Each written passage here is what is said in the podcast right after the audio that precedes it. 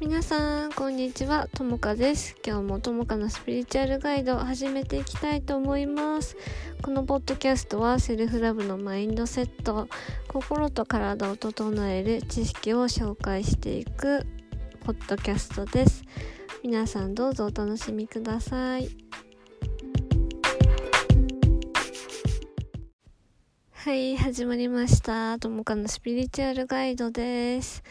あの、日に日にね、なんだろう、新規オーディエンスの人がまたまたまたまた増えていて、すごいありがたいなって感じてるのと、とっても嬉しいです。皆さんありがとうございます。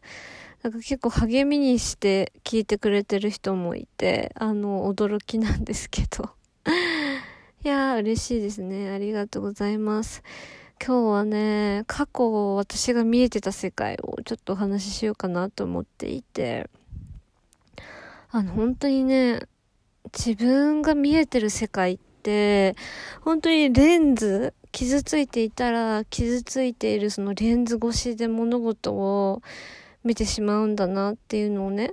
感じています。うん。じゃあその傷ついたレンズってどういうレンズかっていうと、やっぱ潜在意識がね、傷ついちゃってると、本当にその通りに見えちゃうっていうのがあって、意識ってじゃあ何かっていう話なんだけど、意識が全てなんですね、私たち。例えば何か行動するのも意識があってでしょ？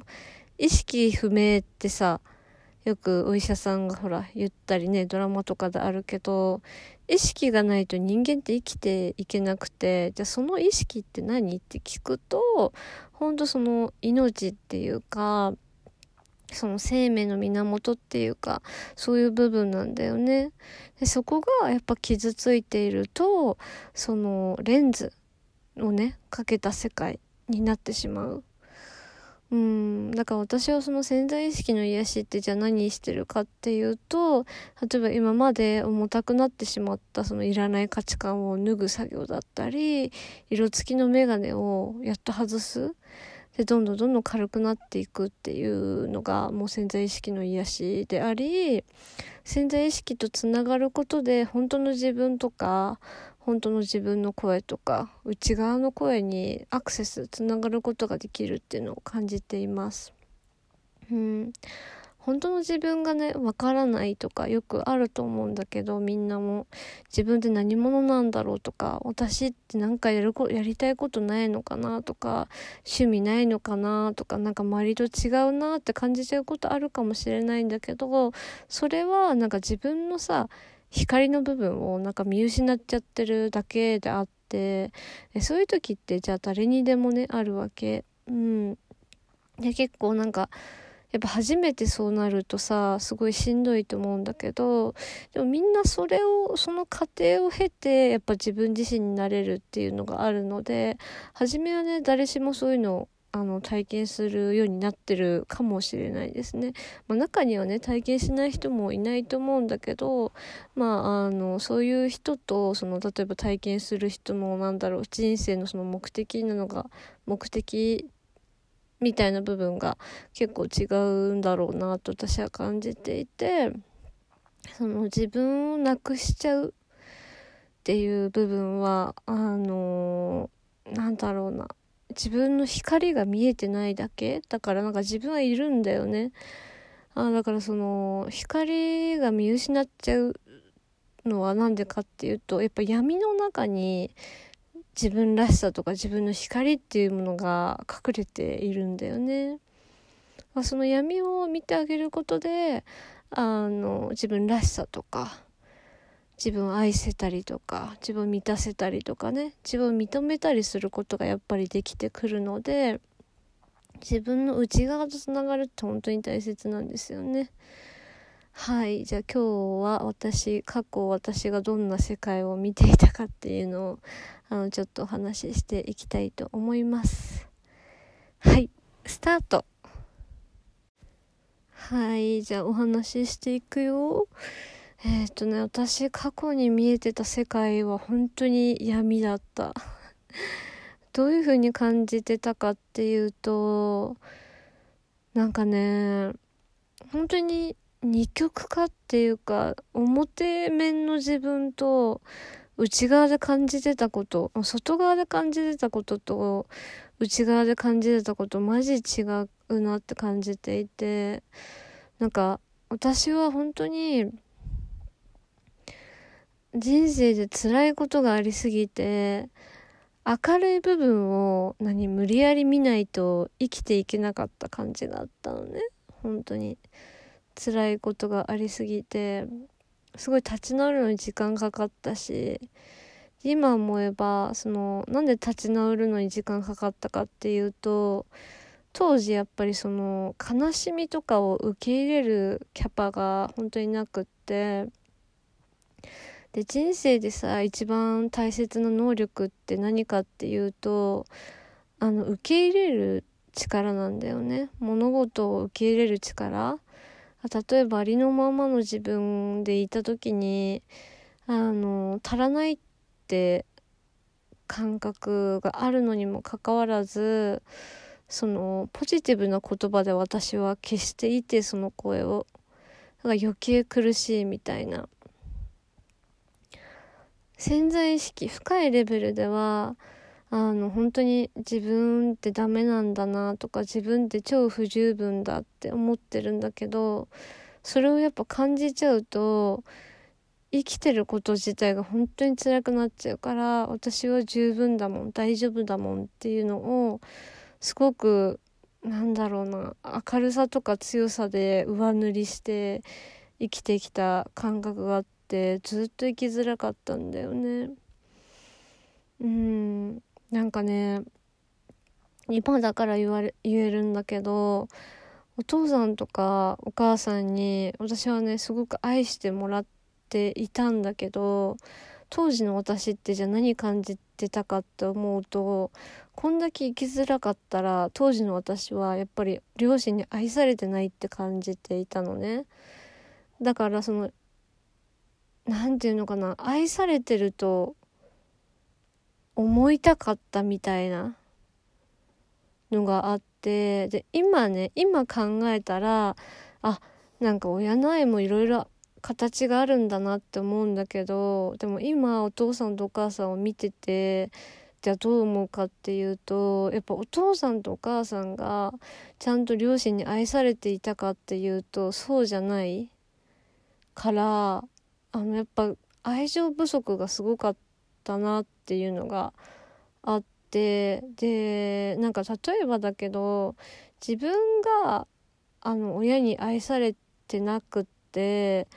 そのなんだろうな歪んだ愛の形のままいたとしたら子供にもなんか伝えるのってその歪んだ愛の形になってしまうじゃない？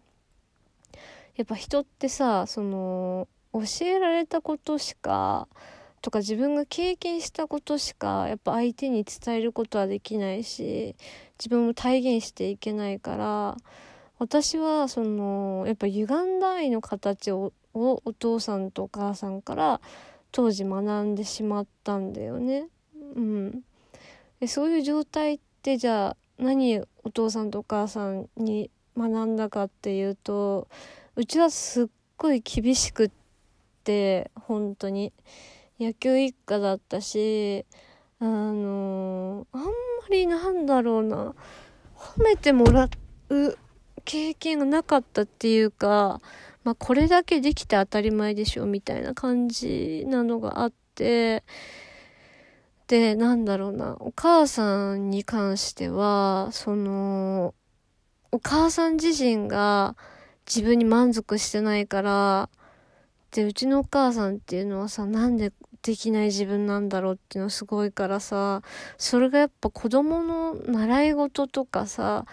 にも出てくるわけよね。求めてくることが。だから子供に対してもっと頑張んなきゃダメだよみたいな もっと頑張んなきゃ幸せになれないからみたいなのが、すごい教育とか子育ての中で現れていて、で、私は、なんていうの、あ、自分ってこんなに頑張っても認めてもらえないんだって、当時の私は思っちゃってて、それも無意識ね。当時は全然は、本当にわかんないよ。あの、本当に私はその生きづらさを抱えて体調悪くなって癒して客観的にこういう状態だったっていうのを見てもらって心理学とかを学んでからあ私のそのお母さんからもらってた愛の異常さとか家庭環境で傷ついてた傷っていうのは当時自分一人で分かったかっていうとやっぱそうじゃなくてやっぱ他の人に潜在意識とつながって見てもらったらこんだけ傷ついてたっていうのがあるからこのポッドキャスト聞いてる人も相当傷ついてると思うんだけどあの多分自分じゃねわからないと思う。私も今だから客観的にね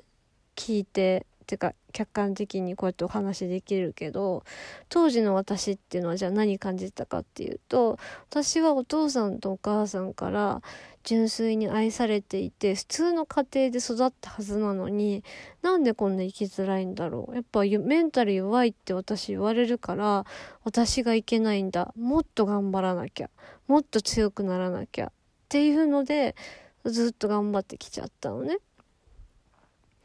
うん、でじゃあなんでそうなっちゃったかっていうと親からその教えられた愛っていうのが私はその条件付きの愛っていうのを学んじゃったんだよね。だからその何かができて十分な自分とかでお母さんはすごい完璧主義だったからそれも学んでしまっていてその完璧以外は許されないみたいな感覚だし失敗も許されない。でとにかく真面目に生きなさいみたいな感じでの家庭で育ったんだよね。全くだから家がリラックスできる状態じゃなくてでお母さんも精神的にまあその気分が安定しない感じで不安定って不安定。不安定ってかなんかうんそうだね。不安定だね。落ち込みやすかったりネガティブだったりしてだから私はお母さんがなんだろうな理想の娘になりたかったっていうのがあってお母さんの期待に応えたくてすごくいろいろ頑張ったりとか例えば部活とかもね頑張ったりとかさしててさうんだからお母さんの教えてくれた愛っていうのはもっと頑張んなきゃ幸せになれないんだよっていうとこだったんだけど私の受け取り方としてはあ私はこんなに頑張っても母から愛されないんだっていう。ここで入れ違いが発生していたわけ。でもそれってさ絶対当時の自分は一人じゃやっぱ分かんなかったんだよね。こんな客観的に。っあのー、この親から与えられた愛の種類がこうで自分感じてたのこうだってその生きづらさなんで生きづらさを抱えてるか分かんない時に分かるかっつったらやっぱ当時はさ私は親がめちゃくちゃ愛されててって思ってて親は完璧だと思ってるから自分の中では。だから、なんて言うんだろう。わかんないよね。だからわかんないから余計自分のせいにしてたっていうのがあったんだよね。うん。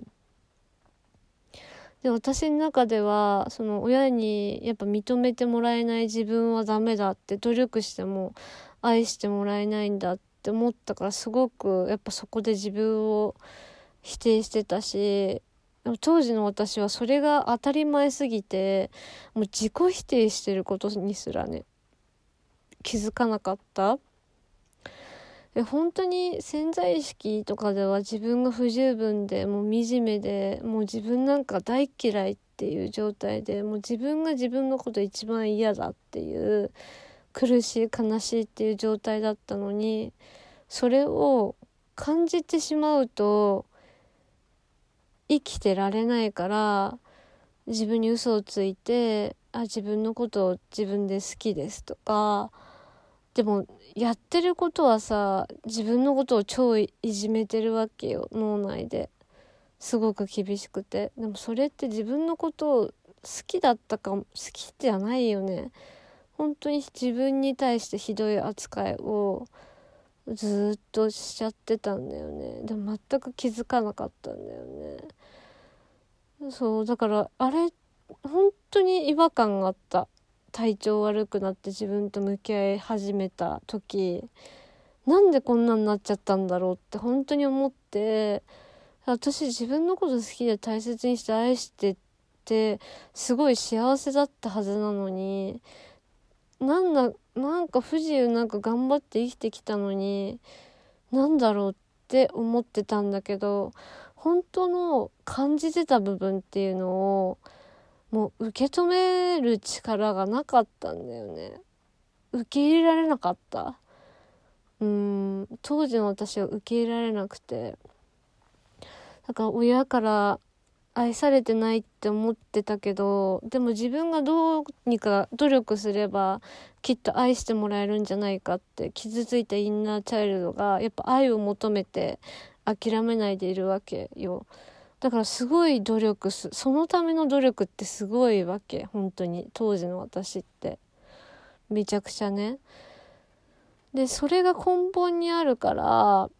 あの親に愛を求めるベースでやっぱ周りに求めちゃってたんだよね仕事で認められることとかパートナーに愛してもらうこととかだから自分が尽くすとか自分が相手のために変わるとか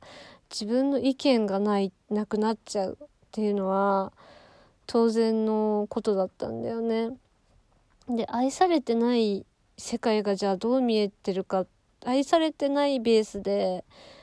じゃあどう世界が見えてたかっていうと本当に一人がやっぱ怖くてなんかいつ死んじゃうんだろうとか一人でいられなかった時期もあったんだよね。本当に心細くて精神的に不安定だしなんかその見捨てられる不安とかもあったんでね友達に彼氏にもそうだしなんか彼氏をに対してもそのなんだろうな振り回しちゃったりとか彼氏を試すようなことを恐怖でなんだろうなコントロールしようとしたりとかわがままだったりとかあの本当試してたんだよね。自分がそのどこまで何て言うんだろうなどこまでやっても愛してもらえるかチェックみたいななんつうのかな。そういうので愛を確かめたりとかなんかすごい本当に不安定だったんだよねだから愛がやっぱり愛されなかった経験っていうのがすごくしんどくてあのそういう経験ってさ何て言うんだろう自分の自分が存在していいかどうかもやっぱ生きてる上で分かんなくなっちゃうんだよね。自分にこう自分のありのままの自分の存在をさ例えば肯定してもらえる経験がその幼少期に育てられなかった場合じゃあどういう感覚になるかっていうと自分の存在自体を常に否定されてる感覚にやっぱなっちゃう。だからとだからとっても繊細になっちゃうよね。ほんとセンシティブだよねとってもね。私はそうだった。すっごい傷つきやすかった。でも傷つきやすかったんじゃなくてあの傷ついてたから傷つきやすかったんだよね。私は何だろうな。すごい繊細でそのエンパスみたいな部分もあるけど今傷つきやすいかって言われたらその傷つきやすくはないかな。繊細なんて言うんだろうな。多分みんなが思ってる繊細とちょっと感覚が違うかもしんない。あのメンタルの繊細さっていうよりかは例えば人の変化が分かる繊細さとかそっちのなんだろうな部分かなに変わってきたよね癒してきて。そうだから愛されてないレンズで見る世界はとにかく怖かったね。今のままの自分でいいのかとか自分が何したいかとか自分が何者なのかとかも全くな分かんなくてその自分っていうアイデンティティにそのが不安定だった。自分っていうそうアイデンティティが不安定すぎて恋愛に依存してたと思うしなんかどう生きてっていいかとかがさやっぱ分かんなかったよね。うん。なんか親から愛されるとかありのままの自分でいてもいても大丈夫だよっていう心の拠り所みたいな安心感をそのね作るっていうのはそれがやっぱりないと自分のアイデンティティってやっぱ確立されないんだよね。うんなんか自分が何したいか分かんないとか自分らしさってやっぱり何ってなって結構その悩んじゃう人っていうのはそもそもその安心感がやっぱりないと楽しむことがやっぱできないしあの自分ってやっぱ周りと違うなってやっぱりなっちゃうよね。うん別に違くないんだけどねでその時感じてるじゃあみんなが自分と違うなっていうのはじゃあ何かっていうと他の人と違って自分はアイデンティティないなっていう部分かもしれないよね。なんかやりたいことをみんなはあって輝いてやってるのに自分だけ何もないみたいな感じちゃうのは本当に確かにアイデンティティがなくなっちゃってる状態でじゃあ自分のアイデンティティってじゃあどうやって確立されるんですかって言ったらやっぱ安心感がないと自分軸とかってさやっぱり確立されないしそ人生を楽しむためにじゃあどうしたらいいかっていうとそのマズローのさあの5段階のさ欲求の話でもあるんだけどやっぱ安全欲求とかが満たされた後じゃないと自己実現とかっていうのはやっぱ実現しないわけ。私たちってやっぱ安心安全で生かされて OK っていうのを感覚的に体感してからその何て言うんだろうな。自己実現。アイデンティティのその応用っていうかアイデンティティをもっと羽ばたかせるっていう部分でそこがだから俗に言う使命で生きるとか人生をね楽しむっていう部分だと思うんだけどやっぱその満たされてないさ過去の傷があるうちはやっぱそれをね追い求めてやっぱ生きてしまうとこはあるよね。うん。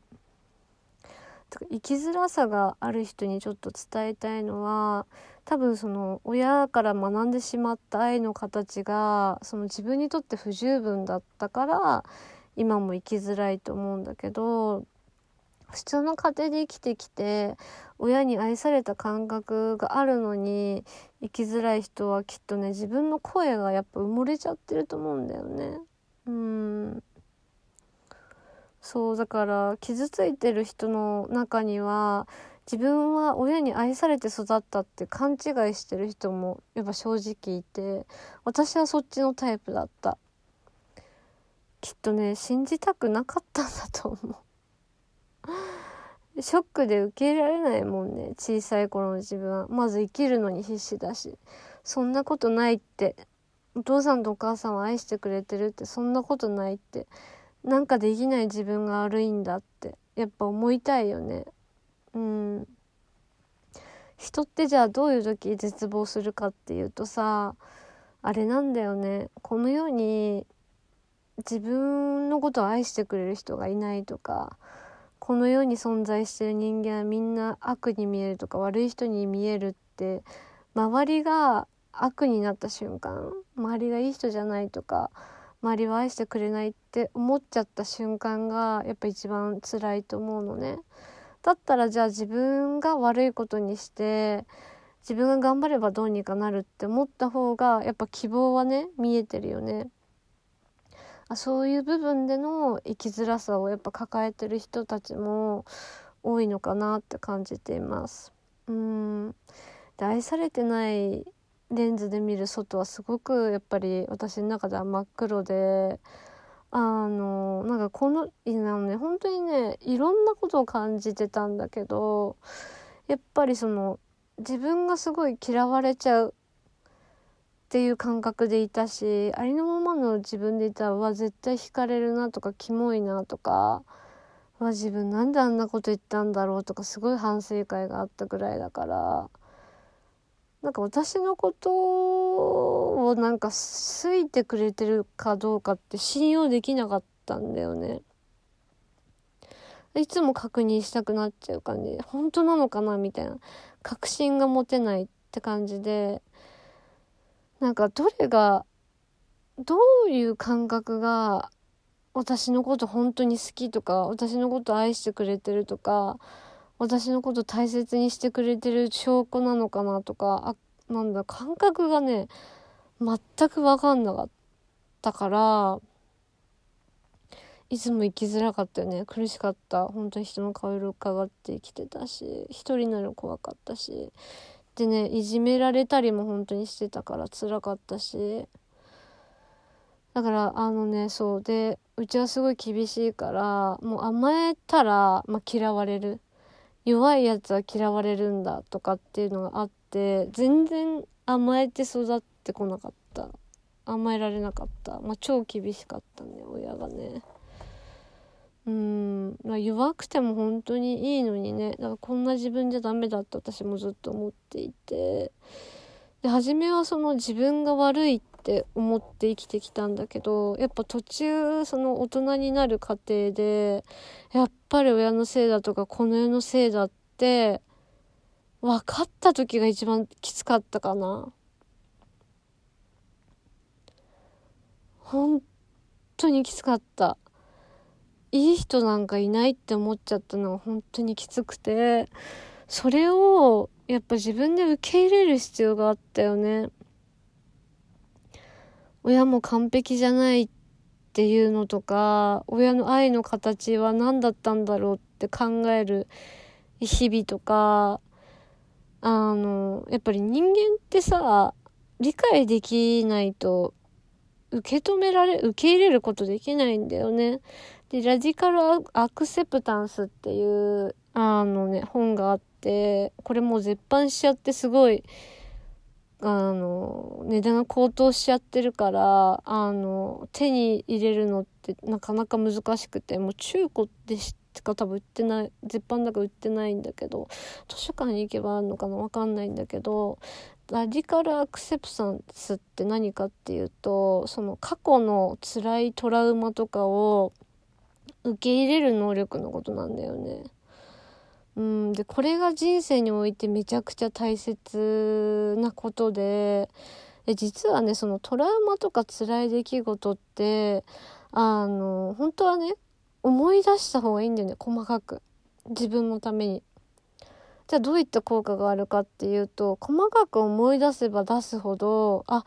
なんか自分って本当に大切にされてなかったから自分で自分のこと大切にしてあげようとか自分に矢印が向くんだよね。うん。で、ラディカルアクセプタンスのいいところは、セルフ、セルフコンパッションのね、あの、技術っていうか、その話もしていて、そのトラウマを受け入れる時に、やっぱ自分に寄り添ってあげれるっていう、そのテクニックが身につくのがあって、あの、だからトラウマを思い出して、細かく思い出した後に、ね、自分で自分寄り添ってあげる力で自分を癒していくっていうのがそのやり方なんだけど、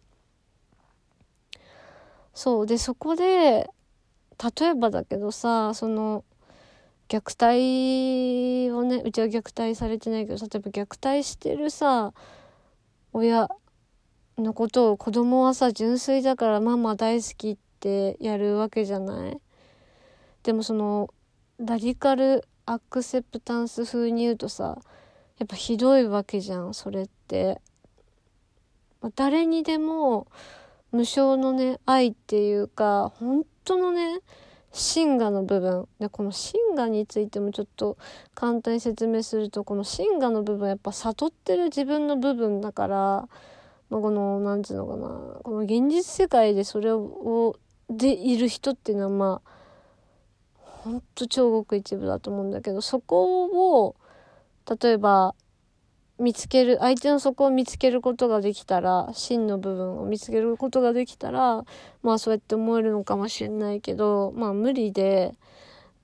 だからさ、本当にだあの虐待をしてきた相手どんなひどい相手でも本当に真の愛の部分っていうのはあるんだけど、まあ、普通にひどいわけじゃんよ虐待とかしてくるっていうのは。でもそれでも錯覚を起こしてそのお母さん大好きとかさお母さん悪くないってなっちゃうのって現実をやっぱ受け入れられてないんだよね。うん。だその愛されてないっていうそのお母さんが悪いっていうよりかは自分に対して愛がなかったっていう現実を受け入れる力ってめちゃくちゃ大事なんだよね。それを受け入れて生きる。うん。あのー、愛されて育っていたんだけど、自分の感覚的にはそうじゃなかったわけじゃん。傷ついてるってことは。だそのき、自分の傷ついてる部分を感じた部分を、ちゃんと自分で受け入れる能力っていうのがすごい必要になってくるんだよ。人生において何にでも。で、このね、ラディカルアクセプタンスっていうのは、例えば人の死とかね、あと大好きだった人との別れとかにもね、あの、なんだろう、適用することができるけど、人生において一番大切な能力っていうのは受け入れる力受け止める力自分に起きた出来事に対してね。それがすごく必要になってきていつも感じるのは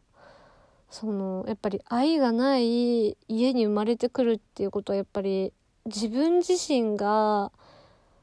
すごい愛の純度が高い人だと思うのね。そういう家庭に生まれてくる子供って私も含め私の友達も虐待を受けてた子が何人かいるけどやっぱり本人自体がやっぱり愛の純度が高くて本当の部分では愛っていうものがどういうものかってやっぱ分かってるから親とか周りの人に思うことってやっぱたくさんあってでもやっぱおかしいのかなみたいな自分がそういう感覚になりやすいんだけどそういう人たちって本当に愛情深いよね。じゃあなんじゃあまたねこれはまたスピリチュアル的今ちょっと心理学の方からちょっとお話ししたんだけどじゃあそのスピリチュアル的なじゃ面で見るとどうかっていうとやっぱそういう人たちって使命を持って生まれてきたライトワーカーって言ってその宇宙系の星だったりとかもう地球のそのアセンション意識の上昇のためにやっぱお父さんとお母さんをその救うために生まれてきてるんだよね。この愛のない状態愛のない地球になっちゃってる状態をもうここであの止めようよっていうのでやっぱ自らその辛い試練を望んでこの世に生まれてくるから相当やっぱ愛が深いわけなんだよね。それをやっぱ学びに来てるっていうのをやっぱうんと理解する過程だと思う辛い人っていうのは。うん。ねえ。私もさだから途中でさ受け入れるのにすごく時間かかった。私愛されてないんだってその自分が愛されてないんだっていうよりかは自分が傷ついてきた傷をその受け入れる力っていうのが本当にしんどかったねそれを作るのが。うんでもこれを感じきんないと人間ってしんどくなるんだよね。あのネガティブな感情を感じきんないと人間ってどうなるかっていうともっと辛くなるの。うん。そういったね、あれが心理っていうかが働いていて感じきっちゃった方がいいんだよね。だからもう、あ、こういう人生を自分で選んで歩うんと、なんて言うんだろうな。私の場合は、もうこの人生って、そのスピリチュアル的なね、いう話でよく言うけど、あこの人生って本当に自分が選んできたんだって思ってやっぱ当時は生きるしかなかった本当に。あかなりしんどかったね。周りが本当に羨ましく思えたしみんな楽そうでいいなとかみんな苦労しなくていいなとかすごく思ってた時正直あってそれを誰かに言ったことはないしそれで誰かに当たったことはないけどやっぱずっと思ってたよ。なんか自分だけが苦しいんじゃないかって思ってた心では。でもそれをなんだろうな知識で上乗せするみたいな。でもそんなわけないよなみたいな。だかすごい葛藤があったよね。心でそう思ってるけどいやでも違うんだろうなとかそういうやっぱ感覚で生きていて結構理性的ではあったけどそのやっぱ感情とか感じてる部分を理性とか知識で理解するっていうのも知識をやっぱつけるのも本当に大切だけどやっぱ癒さないと腑に落ちないんだよその知識って。結構。だから私よくさ癒しと学びはセットってあの本当に言ってるんだけど。うん。そうね。そうすごいしんどかった。で一周回ってやっぱりその自分が生まれてきた意味とかそのこれが自分の人生なんだって前向きにやっぱ考えられるようになってからは本当に見てる世界が変わったのはねあるよすごい、うん、超変わったと思う。から受け入れる力とか受け止める力っていうのがすごい必要になってくる。うん、でこれはどうやって練習するかっていうとやっぱ一人じゃできないんだよね。本当はそのそういうのをねあの親から学べたらよかったけど学べてないってことはあのやっぱ周りに教えてくれる人いなかったからやっぱ学べないよね。うん慰め方とかね。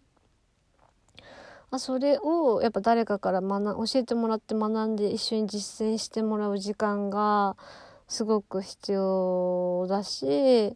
で私がそのねサポ長期サポートをさせてもらってるんだけどそれのために一緒にそのなんだろうセルフコンパッションとか本当にねアクセプタンス受け入れる受け止める力を一緒に育てるためにやっぱそういうコーチングのクラスとかヒーリングのねセッションがあるのでなかなかね一人でってやっぱ難しいよね。だしうん。だしなんか私の感覚では一人でやるの結構危険だなって思ってる。うん。あの考える練習をしようっていう本があるんだけどあの、それね、えっと、子供、あれ、何歳だろう。何歳か忘れちゃったけど、考える練習をしようっていう本がすごいいいので、あの、それね、もし気になる人は読んでほしいんだけど、考える練習をしようっていう子供向けの本にも、あの、やっぱみんな頭が硬くなっちゃうんでね、一人で考えると。で、そこの本にズバって書いてあるのが、自己流は事故るって書いてあって、いや、本当にそうだなって思った。私も読んでて、昔。本当に自己流は事故る。思考って、思考の癖とか、考え方の柔軟性って、あの、もう、なんていうのかな。学び始めの時は本当に、えっとね、価値観とか超凝り固まってるのね。あの、本当ロジカルの話で言うと、思考をその、えっ、とね、か、うんと、強制させようと思うと、誰かの違う知識を、例えばこうやって聞いて、あの、自分の視点で物事を見るのも大切だけど、誰かに直接こうだよっていう違う視点を与えてもらう？自分が気づくのも大切だけど与えてもらうっていうのもめちゃくちゃ大切でそこでその双方ごめんなさい。途中で機材の関係で切れました。と双方のそのコミュニケーションの中で自分の思考を変えていくっていうそのうんなんだろうロジックというか。理論というかそれが論理か。論理がすごく大切になってくるんだよね。うん。そう。結局人からしか学べないってことをいろいろ。まあこういうポッドキャストとかもね本とかも結局人から教わってることなんだろうけどめちゃくちゃね私が感じるのはあやっぱり対面だと本当に全然言うこと違うわって思うその人にとって。ね。うん。だからここで話してるのは本当に一般的な超オーソドックスっていうかなんだ超ベーシックな話しか本当にできなくて。答えっていうのはその人間の数だけあるんだよね。うん。ここで話してるのは本当に自分の経験値とかそのスピリチュアル面的な面っていうか本当に大衆に向けた話だからでどのコーチングのサービスもヒーリングのサービスもカウンセリングのサービスもそうだと思うのね。その人独自のその人間の数だけやっぱり答えがあるから人生に、まあ、酔った時とか人生に悩むことってどうしたらいいか分かんない時って多分誰にでもあると思うの。そういった時はやっぱ誰かのねほんと力を借りることが本当に必要でで当時の私はそれにすぐ気づくことができたんだよね。やばくなった時に。あこれってやっぱ自分がおかしいわって。なった時にあそりゃそうだって。私だって経験してないもんそういうのって。そりゃ分からんわって思ってあ勉強しなきゃって思ったすぐ。だからすぐ次の行動がさ取れたんだよね。あのやばいなって思った瞬間にはもう自分の人生自分で変えなきゃいけないって気づいた瞬間にはもうすぐ行動しててあのそのセラピーとかもそうだしコーチングのねセッションとかも人に聞いて探したりとかして相談とかもなしにその何十万のそのコーチングをあの入るのを決めたりとかしててでも全部直感だったんだけどやっぱ間違いはやっぱなかったね。うん。そう当時そう自分が今でもなんかすごい英断だったっていうかすごかったなって思うのはなんかいろんな人こういうポッドキャストとか聞いてて思ったのがこういう人たちって学んでこういう場所にいてあのなんだろうな発信していてくれていてじゃあ自分がこういう人たちになれるかっつったらじゃあ自分も一緒に学ばないとあのなれるわけないじゃんっていうのすぐ気づいてああじゃあやんなくちゃってすぐ思ったんだよね。うん、で当時はねなんかそのお金の心配っていうよりかも、まあ、変わるのが怖かったしあの変われんのかなっていうのがすごいあった。あの、私で変われんのかなみたいな。今の私のままから本当に変われるのかなっていう怖さがあったんだけど、で、今ね、そういう悩みを抱えてる人がいたら言いたいのが、あの、変わるって決断してるから、もうその時点からエネルギーって動くんだよね。絶対変われるね。うん。それは間違いない絶対変化はありますうんそうそうそうなんかね友達とかに聞くとさなんかお金の心配がとか言ってたんだけど私はそれ全くなくてどっちかっていうよりかは変わるのが怖いしその何て言うの？変われんのかなっていうのの怖さのがあったかな当時。でもそんなんもね入っちゃえばなんかもう一瞬で消えるし全部なんか自分のためになるっていうのがすぐ分かったからなんだ勘違いじゃんって思ったんだけど本当の初手のこれが人生変えるって時はそれがあったね。うん。ああでもそうヒーリングのセッションに関してはセッション受ける怖さもあった正直。やっぱ潜在意識的にさ多分さなんかあ向き合いたくないとこと向き合わされるみたいなのが多分無意識で働いてたと思うんだけどでも私の芯の部分がすごい強くって当時思ってたのはこれを乗り越えないと多分変わることできないからだったら私は自分のために変わりたいからこのセッションを受けようみたいな。自分と本当に向き合ってあげようってどんな結果になってもいいから私は自分のことを受け入れようって本当決意してたからうん。受け入れられたかな。向き合えたかな。はじ、うん、初めの方、うん、中盤ぐらいか。中盤ぐらいか自分と向き合う辛すぎてセッション受けたくない時期もあったんだけどでもそれでもどうしてもしんどいわけ。逃げなんかねうんそうしんどかった。逃げてても変わんないしって。これ乗り越えるためには今自分が人生を変えていかないと無理じゃんって。何してんの自分みたいな、まあ、当時厳しかったんだけどさ。今思えばまあちょっと逃げてよかったのかなと思うけど。でもまあ向き合ってよかったね。そう向き合ってきて。うん。本当怖かった時期あったよセッション。でもそれよりかはいやこのままいる方が辛いし怖いわって思ってたからずっと。だかもう受け入れる覚悟っていうのはできてたいろんなことに対して。途中からね。あそのおかげである意味その強さができたよね受け入れる。じゃあなんでこんな自分だけ辛い経験しなきゃいけなかったかみたいな。まあ自分だけじゃないけど当時は自分って思ってたからね。じゃあなぜこういう経験をしなきゃいけなかったかって私が振り返ってみるとやっぱりなんか地球救いに来たんだなって。やっぱ求めてきたね自分がやりたいことをやるためにやっぱこういう経験してるなっていうその魂の試練ってあ本当に自分が望んでいるなって本当に思う今の段階でこんだけ分かっててでもまだちょっとだと思うのねそれも。あこれもその死ぬ時に多分あ本当に生まれてきてきた最終的な意味とか死ぬ時に本当に分かんだなと思っている。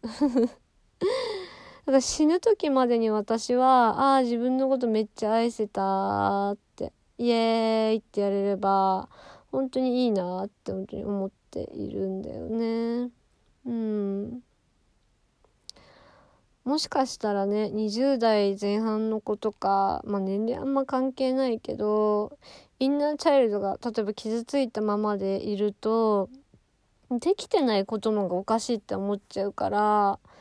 なんかできないことに対してすごい違和感を覚えたりとか自分十分じゃないのかなって思っちゃうんだけど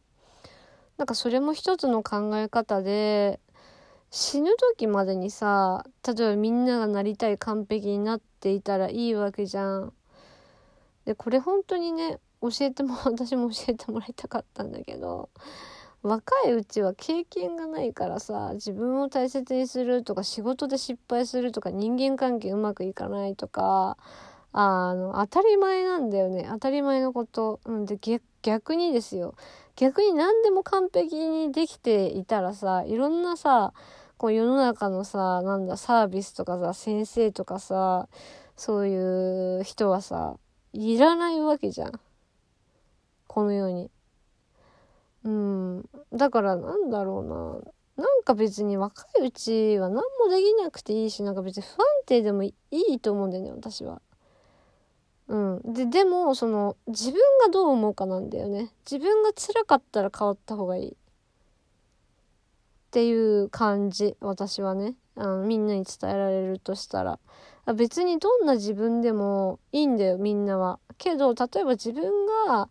嫌な気持ちでいたりとか辛いんだったら自分のために変わった方がいいよっていうあの変わってあげた方が自分にとって優しいよねっていう話で例えばだけどさその恋愛依存とかも別にしてってもいいと思うの困ってなかったら本人が。だけど私の場合はそれじゃ困ってたし辛かったから抜けただけなのね。だからみんながさその自分に対してジャッジをしないであげてどんな出来事に対しても。じゃあ物事のその判断基準どこに置くかっていうと自分が心地いいか心地よくないかなのよ。フィールグッドなのかそのね良くない感じ嫌な感じが残るのかで変わっていくことを選択したりとかそのままでいることを選択してしたりとかすればいいと思うのね結局自分がさどう思うかでしかないわけだから人生。うんだからなんだろうな。セルフラブとかってさなんか親のさ言うこと聞く人生ってきつくないみたいなこと言う人もいてなんかそれがなんだろうな。良くないよって言ってる人もいると思うの。でも別になんだろうな私はそれが楽で心地よかったらそれでいいと思うんだよね別に。うん。いいと思う。でもそれが自分で嫌ならあの変わった方がいいよねっていう話なんだよね。自分がどう感じてるかでしかないから結構なんだろうな、えー、これっておかしいことなんだって思って惑わされちゃって、変な方向に行っちゃうけど、行っちゃう人いるけどね、焦って。でもさ、本当のとこってそうじゃないよね。自分がどう感じて、自分が、あの、なんていうのかな、生きづらいか生きづらくないかとか、その選択が、自分にとってなんだろうな。優しいものか優しくないもの。優しいものかそうじゃないものかとか。苦しいか苦しくないかとかさ今の状況が。そういうので判断感じてることで判断した方がねいいと思う。うん。それを感じれるようにやっぱ自分とつながるっていうのは本当に大切なんだよね。うん。そう誰にでも迷うことはあるけどじゃあどういうふうに選択していけばいいかっていうと自分は今何感じててこれこの感じてる感情とか気持ちをどうしてあげたいかって考えた時にやっぱ道が決まると思うしでそれがあのね最終的にこれで合ってるのかなとか迷うかもしんないけど正解か不正解っていうのは周りの人は決めらんなくて自分が決めることだから今は分かんないかもしれないよね。うん。だし自分がその選択を正解に持っていけばいいだけだからだからもう決まってるよねみんなの中で。で私がいつもやあの本当に迷った時にやってんのはとりあえずやってみようっていう感覚が強いのと、まあ、失敗しても間違っても自分の人生だしいいやっていうのもあるしなんか私はなんだろうこの選択を絶対その失敗っていうよりか経験として捉えるなんだろうな忍耐力もできてきたから怖く、まあ、怖いこともあるけどなんだろうなあって間違ってるかなとか合ってるかなとかではもう判断しなくて。